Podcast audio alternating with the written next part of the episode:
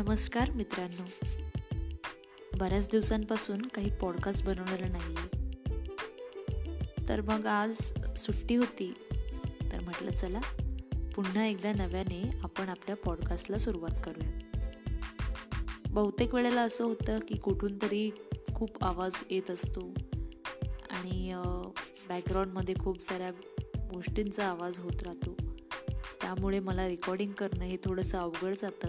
त्यामुळे कुठ मी शोधात असते नेहमी की मला एक शांतता मिळावी जेणेकरून एक चांगलं पॉडकास्ट एक चांगलं रेकॉर्डिंग मी तुमच्यापर्यंत पोचू शकेन.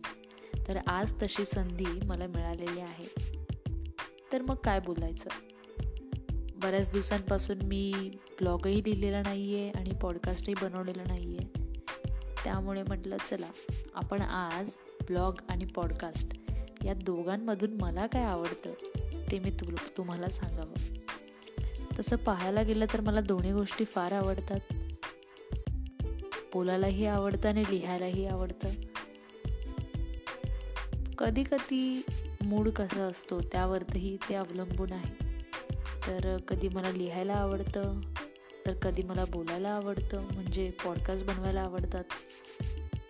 आणि ह्या दोघांबद्दल जो माझा अनुभव आहे तो मी तुम्हाला आजच्या पॉडकास्टमध्ये सांगते. जेव्हा मी एखादा लेख लिहत असते एखादा ब्लॉग लिहत असते त्यावेळेला माझ्या मनात येणारे जे विचार आहेत ते मी सहजपणे पानावर उतरवत असते.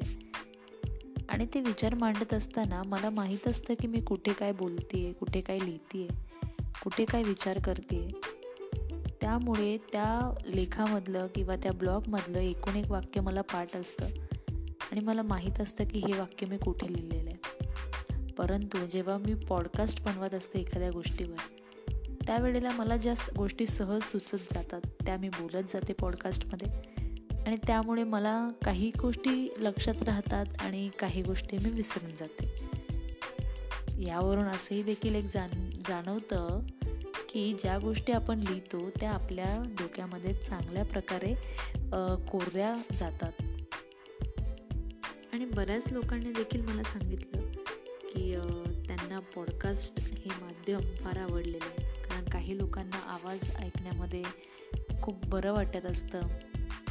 आणि काही लोकांकडे लेख वाचण्यासाठी वेळ नसतो. त्यामुळे ते पॉडकास्ट ऐकणं हे योग्य वाटतं त्यांना. कारण कानामध्ये इयरफोन्स घातले आणि ऐकत राहिलो आपलं काम करत असताना तर त्यावेळेला बऱ्याचशा गोष्टी आपल्यापर्यंत पोचतात लेख वाचायचं म्हटलं तर त्यासाठी एक ठराविक वेळ काढावी लागते. आणि मग आपण वाचतो. परंतु मित्रांनो लेख वाचत असताना आपण एखाद्या वेगळ्याच जगात निघून जातो. आपण एखाद्या वेगळ्याच जगात रमतो. नुसतं लेख वाचतानाच नाही तर आपण जेव्हा एखादं पॉडकास्ट जरी ऐकत असतो किंवा एखादा लेख वाचत असतो त्यावेळेला आपण दोन्ही घटनांमध्ये असंच घडतं की आपण एका वेगळ्याच जगामध्ये निघून जातो. म्हणजे या दोन्ही गोष्टी वेगवेगळ्या आहेत परंतु त्यांच्यामधून जे आपण म्हणतो ना रिझल्ट जो आपल्याला मिळतो तो रिझल्ट काही प्रमाणामध्ये सेमच आहे.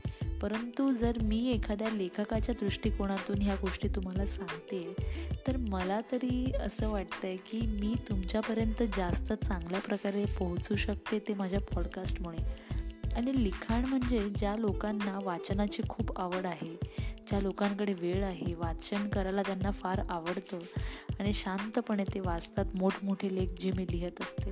तर अशा लोकांसाठी लेख लिहिणं मला हे फार आवडतं. म्हणजे लेख लिहायचं म्हटलं तर त्यासाठी खूप तयारी लागते. आणि तयारी म्हटलं तर म्हणजे आधी शांतपणे बसून विचार करावा लागतो की मी कोणत्या विषयावर लिहिणार आहे? आणि एकदा लिहायला सुरुवात केली की सहज चार पाच तास त्या गोष्टीमध्ये निघून जातात.